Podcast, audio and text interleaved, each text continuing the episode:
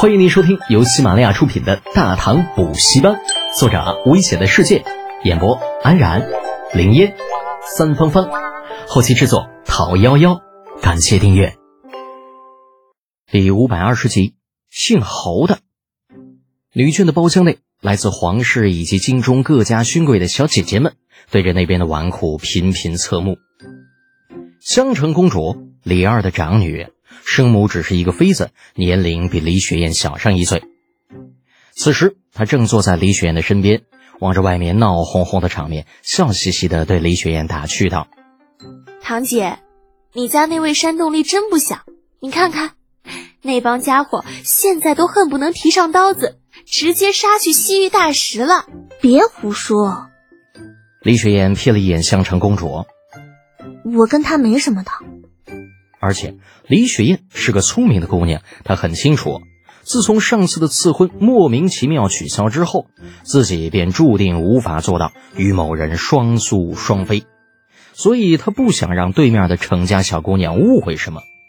既然结局已经注定无法改变，那就只能接受。委屈固然是有一些，但好在这样的结果也并不是那么难以接受。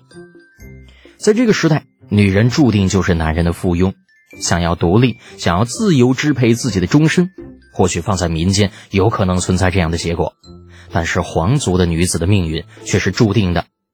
共同分享一个男人，那就共同分享一个吧，总是比自己远嫁国外要强上百倍。更不要说外面那个男人其实也挺不错的，并没有什么大男子主义的倾向，哪怕明知道自己将来注定是他的人，也没有想着限制自己的自由，这就已经很好了。只要将来能够处理好与程家那小丫头的关系，自己的家庭应该会十分的美满吧？对，一定是这样。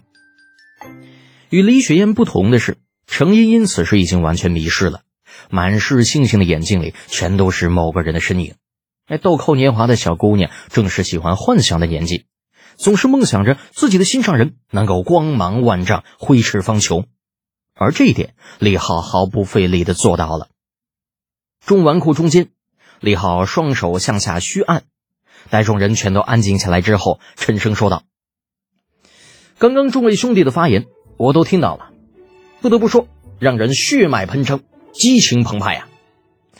不过呢，我还要在这里强调几点。首先，我们即将要成立的劳务输出公司，并不是以贩卖人口为目的的，我们公司所做的一切都是合法的。其次。”在未来，我们还要成立更多的公司，与更多的国家展开贸易。最后，取之于民，用之于民。我们的公司扎根于大唐，那就要努力回馈社会，报效朝廷。好，说得好。李承乾作为太子，首先表示了对李浩这番话的认可。不过想想也是，整个大唐都是他李家的，那朝廷自然也是李家的，那报效朝廷自然也就是报效李家。这也很好，很直接。德简兄啊，这口号什么的，咱就别喊了，务实点。你就说说咱们具体要怎么弄啊？你说的那个什么劳务输出公司，又是个什么名堂？这会儿喊话的是侯君集的儿子侯战，二十来岁的精神小伙啊，就是嗯，有点彪。李浩淡淡的看了他一眼。恭喜你，你把路走窄了。虽然丫说的是事实，但是什么叫口号别喊了？不知道那些个皇帝、太子啥的就喜欢听人喊口号吗？不远处女眷包厢，程茵俏脸微寒，怒哼一声道：“，姓侯的，敢打断德简哥哥说话，本姑娘记住你了。”李雪燕不动声色的看着程茵茵捏紧了小拳头，暗自摇头。就这小丫头，虽然年龄不大，却是记仇的紧。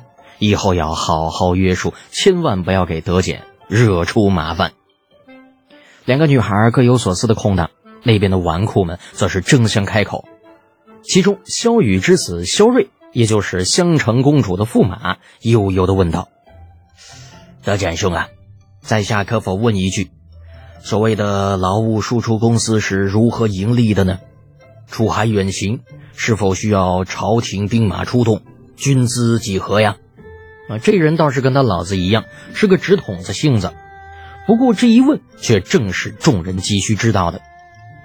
劳务输出公司表面上看似乎是一家合法的商业机构，可依旧改变不了贩运人口的本质。而且这家公司又是在场所有人合资入股办起来的，规模不小，贩运的人口显然也不会少的。如果朝廷不出兵，单凭他们这十几家，即便加上李承乾这个太子，也无法完成如此规模的捕奴行动。那毕竟要远涉重洋，又是在陌生的国度，别人家一亩三分地，没有足够的兵力，根本无法镇压当地人的反抗。迎着众人关注的目光。李浩突然笑了，摆手道：“哼，肖兄说的哪里话呀？我们是去做生意，又不是去打仗，要朝廷出兵干什么呀？这朝廷不出兵，你怎么掳人回来呀？这说话的又是猴战。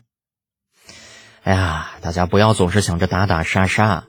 我刚刚说了，我们是劳务输出公司，我们去南阳呢是去招工的，招募雇工。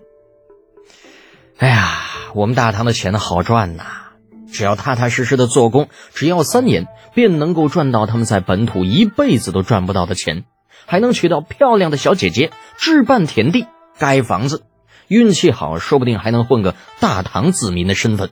那到时候衣锦还乡，多好啊！穿金戴银，荣耀的很。长孙冲家里就有俩昆仑奴吧？你说他们过得怎么样？是不是小日子美滋滋的？比他们在本土强上百倍呀！啊！张孙冲目瞪口呆。那我哪知道买来那两个昆仑奴在家里过得怎么样啊？这语言也不通啊！李振反应快一些，替他答道：“那肯定是啊，德姐你是没看到，那些昆仑奴来的时候就穿了一条兜裆布，那身上连件衣服都没有。现在到了冲子那儿，那衣服都是绫罗绸缎，吃的是山珍海味。”每月还有五百万的月钱，这跟他们那边没法比呀。那就是嘛，说的太对了。那些昆仑奴也就是一群土人而已，哪里见识过大唐的繁华？去那边招工还不是人流滚滚？估计都不用招，直接喊一嗓子，立刻会有无数人争先恐后往船上跑。想到这里，最后的一点犹豫也没了。不就是骗吗？就骗来一船是一船，完了，一船好几百个人啊！完了，一卖一个卖一百罐，那也有好几万罐呢。不过这样真的好吗？女孩子总是会有些心软，想到那些昆仑奴原本在家里边生活的好好的，结果因为一时的贪婪被整船整船的拉到大唐来贩卖，李雪岩总是觉得心里边有点不大舒服。除了可怜那些家伙之外，又觉得李浩这样做有些太不君子了。自己未来的夫君可是顶天立地的存在，怎么可能有这样的污点呢？忧心忡忡的雪燕小郡主整个晚上都在琢磨这个问题，想着如何劝说李浩打消这个念头，甚至在某一刻都觉得，如果实在劝不住李浩，那就把这件事说与长孙皇后知晓，让皇后出面来制止这些纨绔的胡闹。本集播讲完毕，安然感谢您的支持。